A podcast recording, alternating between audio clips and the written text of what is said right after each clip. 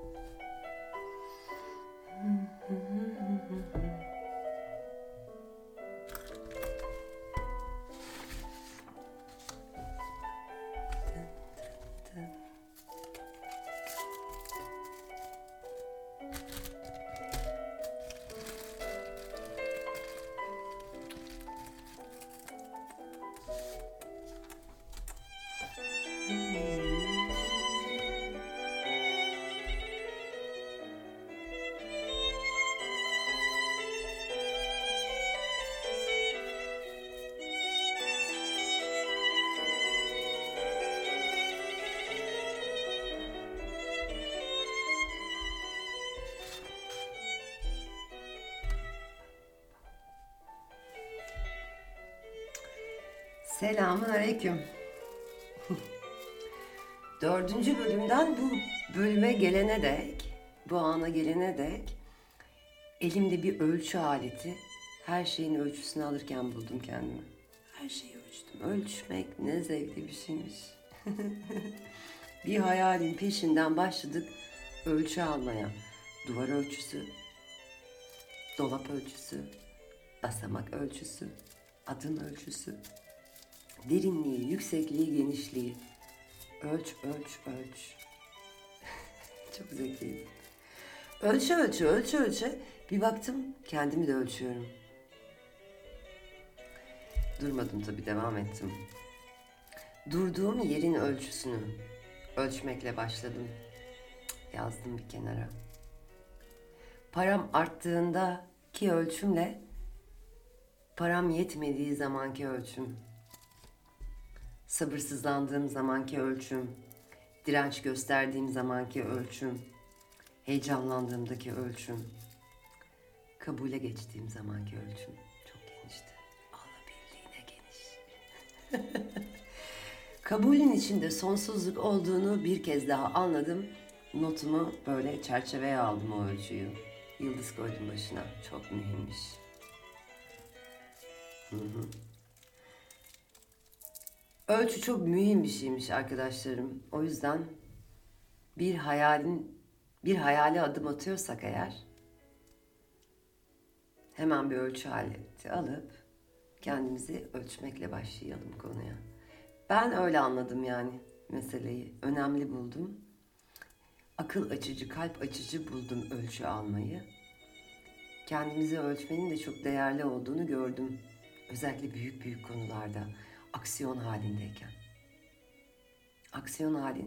Durduğumuz yerde ölçümüz e, sabit olabilir ama aksiyondayken dostlar alışverişte görsün yani.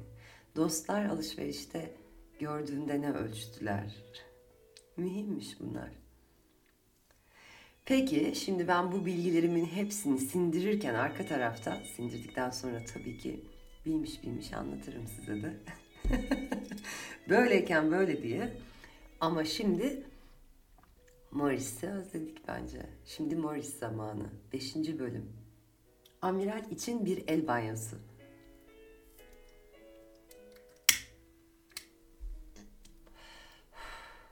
Hoş geldiniz.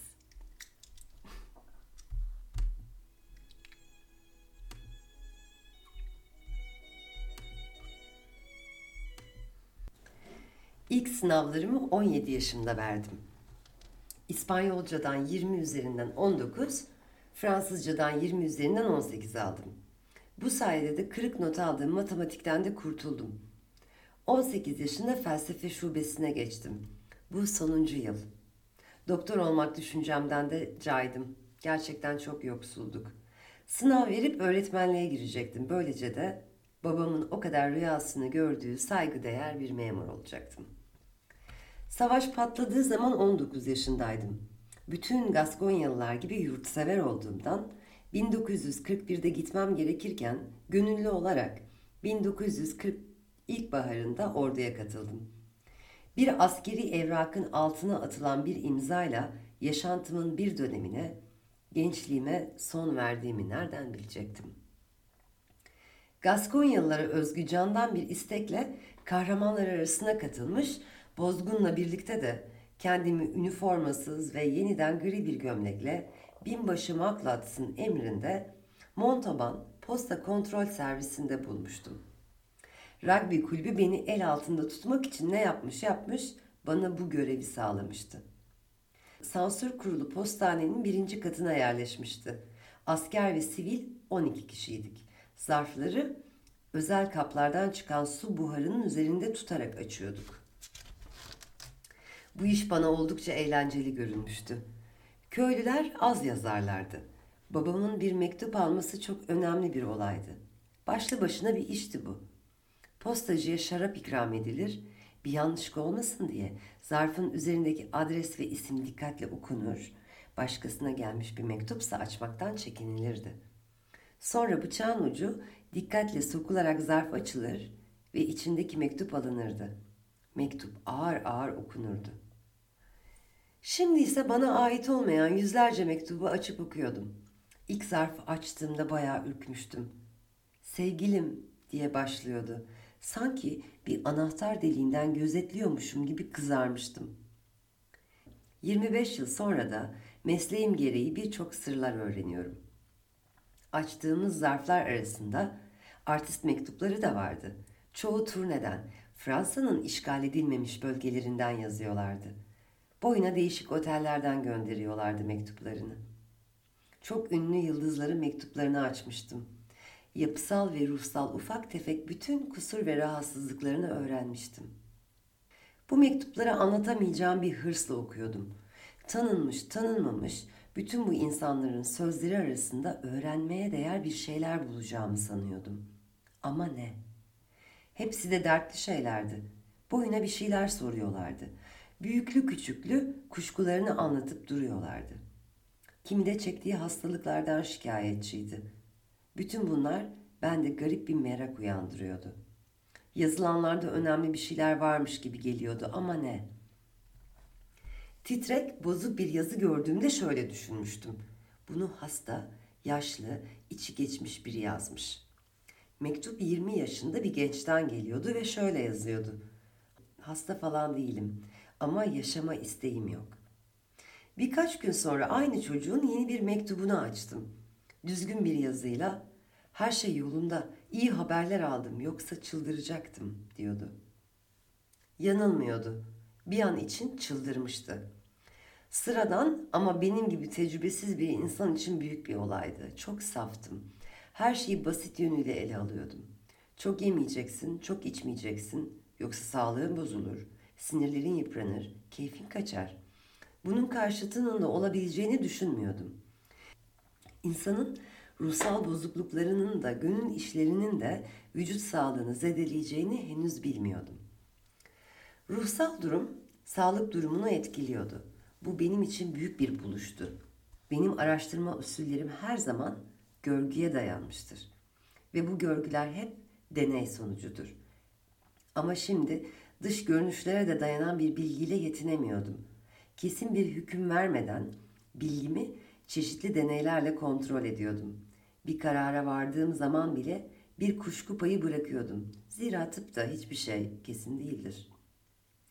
O dönemde çok cahildim ama kuşkularımı gidermek için kontrolün önemini anlamıştım.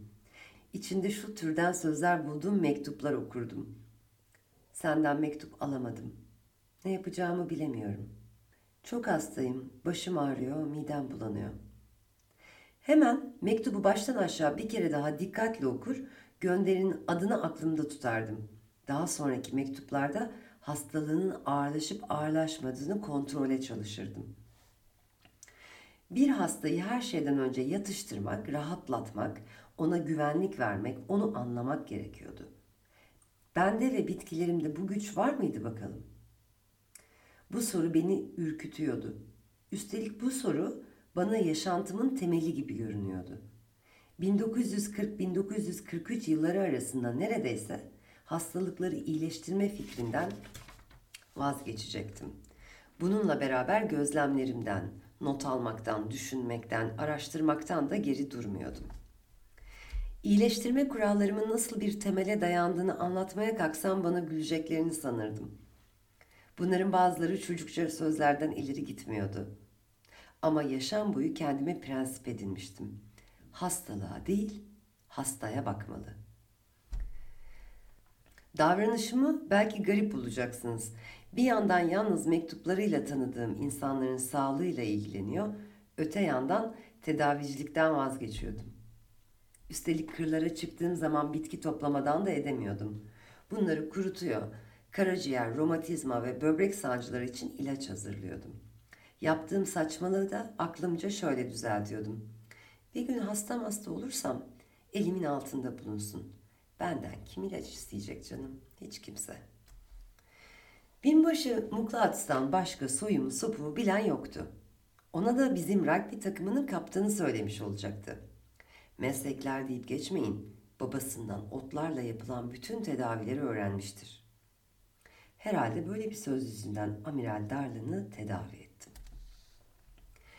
Montavan'a resmi bir ziyaret için gelmişti. Bir teftiş gezisine çıkmıştı. Omuz kemiğindeki bir iltihaptan ağrı çekiyordu. İlacın kaplıcaların kâr etmediği bir ağrı. Amiral Darlan ağrılardan yakınınca binbaşı da şöyle demiş. Amiralim, postanede bir adamım var. Babası bitkilerle pek çok hastayı iyi etmiş. Bir de onu deneseniz. Eski savaş filosu komutanı Amiral François Darlan o dönemde kabine başbakan yardımcısıydı. Fransa'nın ikinci adamıydı. Kendisine veliaht diyorlardı. Şaşırmak ne demek? Aklım durmuştu. Amiral'in yanına saat 8'de gidecektim. Saat 6'da çarşıda kuyruğa girmiştim. Ancak 7'de sıra bana gelmiş. Bir lahana, bir demet tereotu ve bir yumurta almıştım. Lahana ve tereotunu bir gazete kağıdına sarmış. Yumurtayı ve romatizmalar için hazırladığım ilaç şişesini cebime koymuş. Amiral Darlan'ın karşısına çıkmıştım. Kısa boylu sağlam yapılıydı. Her zamanki gibi gri bir elbise giymişti. Çok sinirliydi. Odada bir aşağı bir yukarı gidip geliyordu. Demek meslek sensin. Nerelisin bakayım? Jersliyim. Garaveden'in bayım. Bu iki sözcü referans gibi bana bir soyluluk veriyormuş gibi söylemiştim. Meğer bir tavsiye mektubuymuş. Desene hemşeriyiz. Ben de Neraklıyım size çok yakın.'' Amiral'e sessizce baktım. Onu sevimli bulmuştum. Dünyanın güçlü adamları hakkında hiçbir fikrim olmadığı için beni zerre kadar ürkütmemişti. Kim olduğu umurumda bile değildi. Kendisine amiral diye hitap etmemi söylemişlerdi. Bense bayım diye konuşmuştum. Benim için herhangi bir politikacıydı. Tarihi yapanların bu gibi kimseler olduğunu bilmiyordum. Beni hiç şaşırtmamıştı. Benim heyecanım başka bir nedenden geliyordu. Amiral benim ilk hastamdı. Sorularını cevaplandırırken bir yandan tartıyordum. Sinirli, çabuk heyecanlanıyor, hareketsiz kalmış. Bana çok acele yemek yiyen, sonra da mide sancıları çeken bir öğretmenimi hatırlatmıştı. Gözleri diri ve parlaktı ama göz kapakları ağırlaşmıştı. Herhangi bir hastalığa işaret değildi bu ama bir başlangıçtı. Nasıl? Beni tedavi edecek misin? Hayır bayım. Babamdan sadece ağrıları giderici birkaç ilaç öğrendim. Yine de iyi. Hiç olmazsa başkaları gibi palavra atmıyorsun. Peki damla ya da şurup mu vereceksin bana? Ee, hayır. Ağrılarınızı dindirmek için otlardan bir lapa yapacağım. Yap bakalım. Ağrıyan sağ omzumdur. Çok acı çektiği belliydi. Ceketini, gömleğini güçlükle çıkardı. Kimse yardım etme cesareti bulamamıştı. Fanile ve bir donla karşıma oturdu ve ne yapacaksan yap bakalım dedi. Beyaz faninasından görünen göğsünün kırlaşmış kıllarına baktım. Güç bir durumdaydım. Çok kişiye ilaç tarifleri vermiştim ama bir hastayı elimle muayene edip lapaya falan koymamıştım. Hiç böyle bir şey yapmamıştım. Ne bekliyorsun? Yumurtanın beyazını köpürtmek için bir kapla bir çatala ihtiyacım var giyinip gideceğini sanıyordum. Senin dalga da tam koca karı ilacıymış. Büyücülerin dalaverisine benziyor. Ama ne olursa olsun ne istiyorsan hemen getirsinler. Yalnız acele et, çok işim var. Kalın ve iri yapraklarını attığım lahananın ince en güzel yapraklarını tereotuyla birlikte güzelce kıydım. Başka anekdotlarında Morris başka kitaplarında lahana için şunu söylüyor aklıma gelmişken ileteyim organik olmak kaydıyla lahananın ilk üç yaprağını daha şifalı olduğunu söylüyor. Bunu da burada söylemiş olayım. Kalın ve iri yapraklarını attığım lahananın ince en güzel yapraklarını tereotuyla birlikte güzelce kıydım. Bunlara biraz da ısırgan ilave ettim. Sonra hepsini birden kar gibi köpürttüğüm yumurta akıyla karıştırdım. Hazırladığım lapayı ince bir bezin üzerine yaydım. Bezi katlayarak lapanın üzerine kapadım. Sonra bezin üzerine adaçayı, rumen papatyası, erkeç sakalı otu, ayrık otu ve önceden hazırlanmış sudan bir kahve kaşığı kadar döktüm. Bunları hazırlarken Darlan susmuyordu. Niçin bunu yapıyorsun? Neden böyle yapıyorsun diye sorup duruyordu. Ona cevap vermekte güçlük çekiyordum. O dönemde çok cahildim.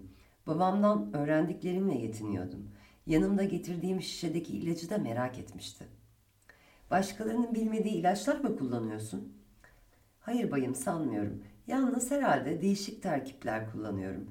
Örneğin babam dıştan kullanılacak bitkilerle içten kullanılacak olanların her zaman birbirine karıştırırdı. Ve yaptığım lapayı omzuna yapıştırdım sardım. Bütün gece omzunuzda kalacak. Hepsi bu mu? Hayır. Bu ilacı el banyosu ile tamamlamak gerek. Güldü, neredeyse kahkaha atıyordu. Yani ellerime banyo yaptırmak niyetinde misin? Yapılmazsa olmaz. Sabahleyin kahvaltıdan önce ve bir de akşam yemeğinden önce. Size şişeyi vereceğim. Sen bu yaptıklarına inanıyor musun? Evet bayım. Eğer bir saat önce bana aynı soruyu yöneltseydi ne cevap verecektim bilmiyorum. Herhalde bu kadar kesinlikle evet diyemezdim. Bu evete ben de şaşırmıştım. Amiral Darlan kesin cevabından etkilenmiş, el banyosu yapmaya karar vermişti. Kendime olan güvenim, hastanın bana olan güveninden çok daha önemliydi. Bereket versin, Darlan el banyosunun nedenini sormaya kalkışmadı. Çünkü bilmiyordum. Babam öyle yapardı, şimdi ben onu taklit ediyorum. Acaba babama avuç içleri ve ayak tabanlarının çok duyarlı, hastalıklara karşı açık olduğunu söylemişler miydi? Söylemişse kim söylemişti? Bilmiyorum. Kökleri çok uzakta olmalıydı. Kulaktan kulağa geçen geleneksel bir aile bilgisiydi. Romalıların kaplıca banyolarından faydalandığını bilmiyordum. Clermont-Ferrand'ın üstünde Royat'ta romatizma için bu tür banyolar yapıldığından haberim yoktu. Avuç içi ve ayak tabanından faydalanarak vücuda ilaç sızdırmamla uzun süredir artık alay edilmiyor. Yaptığım işin tedavici özelliği ve bilimsel oluşumu artık anlaşıldı. Kimse bana şarlatan gözüyle bakmıyor. Amirel'in uysallığına bana inanmasına şaşmıştım. Her çareye başvurup da iyileşemeyen bir hastanın önüne gelene sarıldığını o zamanlar bilmiyordum. Denize düşenin yılana sarılması gibi. Geleneksel hekimlikten uzaklaştıkça hasta çareyi inançta arıyordu. Saçma görünen çarelerden ürkmüyor, aksine yatışıyordu.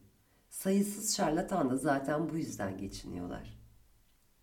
Darla'nın gelip geçişiyle yaşantım değişmemişti. Günlerini aynı düzenle geçiren sıradan bir adamdım. Her pazar Montauban takımında rugby oynardım. Bana ait olmayan mektupları açmak için o günkü parayla ayda 1500 frank alıyordum.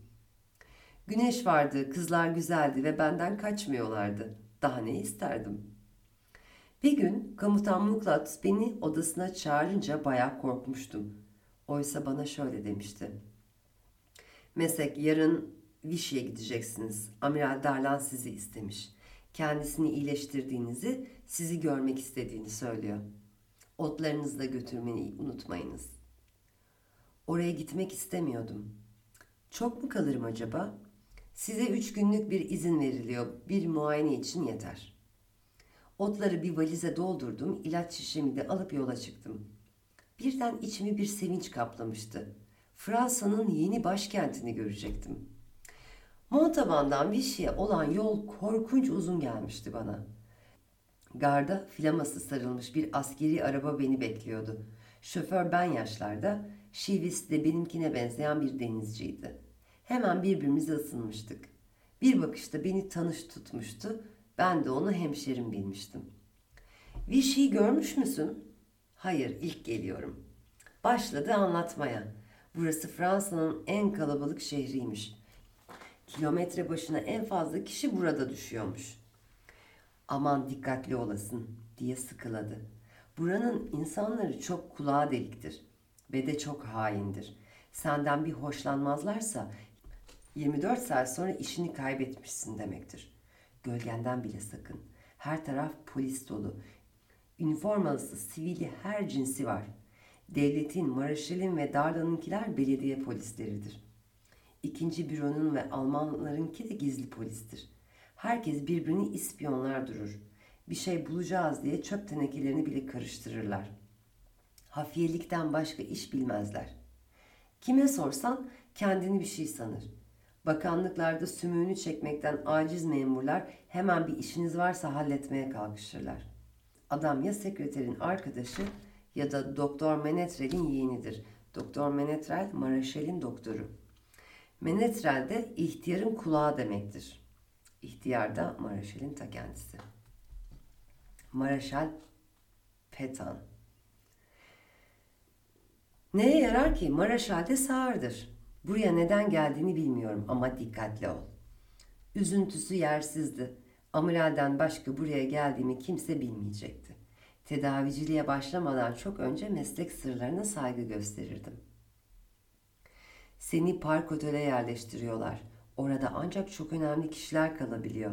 Anlaşılan adam akıllı bir pistonlusun. İkimizden birinin böyle düşünmesi pek hoştu. Yabanlık elbisemle biraz kasılmıştım. Ottan yapılma yün havasındaki kumaş dizlerinden, dirseklerinden esnemişti ama ben beğeniyordum. Suratımda 20 yaşımın saflığı, elimde mukavva valizim otelin holüne girmiştim.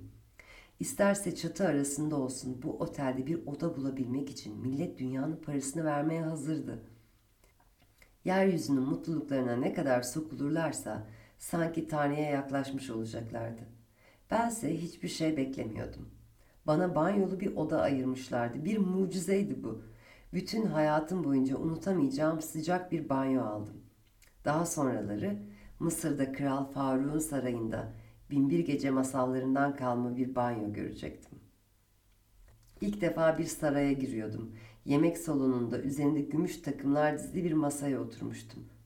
Önümdekileri kullanmasını bile bilmiyordum. Başta Montreuil olmak üzere bir alay garson, Amiral Darlan'ın özel misafirine hizmet etmek için yarışıyorlardı. Ekmek karnemi vermeme de şaşmışlardı. Vichy'de Darlan ilk kez gördüğümden daha sinirli, daha uğraşlı, hatta bir parça sertçe görünmüştü.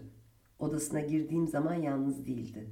Çevresini saranların kim olduklarını bilmiyordum ama hepsinin de memur oldukları belliydi. Baylar size üfürükçümü tanıtayım. Bu çocuk büyücü gibi bir şey. Üç yıldır omzumu kımıldatamıyordum. Şimdi ağrılarım çok hafifledi. Her şeyi düşünmüştü. Bir lahana, bir demet tere, bir yumurta beni bekliyordu. Bu kadar kişinin önünde iş yapmak hokkabazlık gibi bir şeydi. Amiral'in omzundaki sancıyı almak için elimde bir hokkabaz değneğim eksikti. Gitmeden önce yarın sabah bana yine gel. Belki sana söyleyeceklerim olabilir. Söyleyecekleri meğer neymiş? Maraşal'e senden söz ettim. Bir dahaki gelişinde onu da muayene edeceksin. Öyle istedi. Montauban'da Amiral Darlan benden gençlik bitkileri sormuştu. Bu cins otların yaşlı ama sağlıklı erkeklerin gücünü arttırıp arttırmadığını, kullananların üzerinde ne gibi bir değişiklik yapabileceğini öğrenmek istemişti. Bunun arkasından da Peta'nın sağırlığına da bir çare aramamı istemişti. İşte meşhur oldun gitti küçük. Yalnız dikkat et, başını fazla kaldırma. Benim için bir tehlike yoktu. Dünyadan habersizdim ve çok saftım. O gün bir şey öğrenmiştim. En cimri insan bile doktorunun ya da tedavicisinin adresini seve seve veriyordu. Sormadan söylüyorlardı. Çünkü her zaman daha iyisini, daha sadığını bulabiliyorlardı. Montaban'a dönünce ne Darlan'dan ne de Maraşal Petan'dan söz ettim. Palavra savurduğumu sanacaklardı. Baht yolunu göremiyordum, tecrübesizdim ama sağduyum vardı. Bu hikayeye bir türlü inanamıyordum. Petan'ı tedavi etmek bana pek akla yatkın gelmiyordu. Haklıydım da. Darla'nın isteğiyle Vichy'ye tekrar gittiğim zaman sıkıntılarından kurtulmuş buldum. Ama üzüntülüydü. Gel bakalım küçük üfürükçü diye takıldı bana. Ama gönülden konuşmuyordu. Alışıklığı dışında beni yalnız kabul etmişti. Nasıl? Montaban'dan memnun musun? Evet bayım. Cevabımı çok içten söylemiştim. Beni yanında alıkoyacak diye de ödüm patlamıştı. Eh madem memnunsun mesele yok. Senin mutlu olman benimkinden daha kolaydır. Aklıma gelmişken söyleyeyim aylığını 2000 franka yükselttirdim. Teşekküre kalkışma. Daha da arttırayım isterdim. Maraşel'e gelince o iş olmadı. Menetrel'e senden söz etmiş ama doktor sana tedavi olmasını engellemiş. Adamın umrunda mı? Kim bilir belki de daha iyi oldu. Maraşel'in kulaklarının açılmaması herhalde daha hayırlıdır. Al bu da senin ücretin. Ve bana on bin frank uzattı. Bir servet. Amiral'in bu davranışını bana değil de yoksul köyüme karşı bir sevgi gösterisi olarak karşılamıştım. Yoksa getirdiğim otların bedeli bu kadar yüksek olamazdı. Babam hiçbir hastadan para almazdı. Köylüler masanın ucuna yumurta, yağ, bir ördek bırakıp giderlerdi. O da her zaman değil. Omzum iyileşti. Çok rahatladım. Ama sen ne olur ne olmaz yine bana bir şişe ilaç bırakıver. Şişeyi bıraktım ve ayrıldım. Başkentte 24 saat kalmıştım. Böylece Vichy hükümeti nezdindeki tedavicilik görevim de sona ermişti. Amiral Darlan'ı bir daha görmedim. Benim ilk hastam o olmuştu. Ani ölümü de beni sarsmıştı. Yeniden sansür buhranını soluklamaya başlamıştım. Yıllar geçmiş, 1944'e gelmiştik. Mecburi iş kamplarına gidecekler arasına ayrılmıştım. Kendiliğimden gitmediğim için bir sabah, nedense bütün kötülükler insanı erkenden bulur. Polisler kapıma geldi. Valizini al gidiyorsun. Daha başkalarıyla birlikte Almanlar beni de baştan çıkmış sayıyorlardı. Orada burada öğüt verip durmuştum. Bu salaklar için boşuna Almanya'ya çalışmaya gitmeyin. Zaten ne kadar ömürleri kaldı ki. O sabah bütün baştan çıkmış gençler Montaban'da toplanmıştı. Gar epey kalabalıktı. Gönül rızası ile gitmediğimiz için de polisler ve milislerle sarılmıştık. Almanları sevmiyordum ama milislerden nefret ediyordum. Bize vagonlara binin dedikleri zaman hemen bir tarafından girdiğim vagonun öteki kapısından perona indim. İşin içinden kolayca sıyrılmıştım. Başarmıştım. Benim için makiler, makiler 2. Dünya Savaşı'nda Fransız mukavemetçilerine verilen isimmiş. Benim için makiler arasına katılmaktan başka çare yoktu. Torne Garon'daki makilere üzerinde Loren haçı bulunan 145 numaralı alüminyum bir plaka ile katıldım. Bulunduğum grup gizli ordunun Dordogne bölgesine bağlıydı. Kurtuluşta Bordo'nun kuzeybatısında ünlü Royan cephesinde Grav kesiminde çarpışmıştım. Terhis edildikten sonra annemin yanına gittim. Annemle fazla kalamadım. 24 yaşındaydım. Artık yaşantımı düzenlemenin çağı gelmişti. Beşinci bölümün sonu. Morris savaştan çıkmış.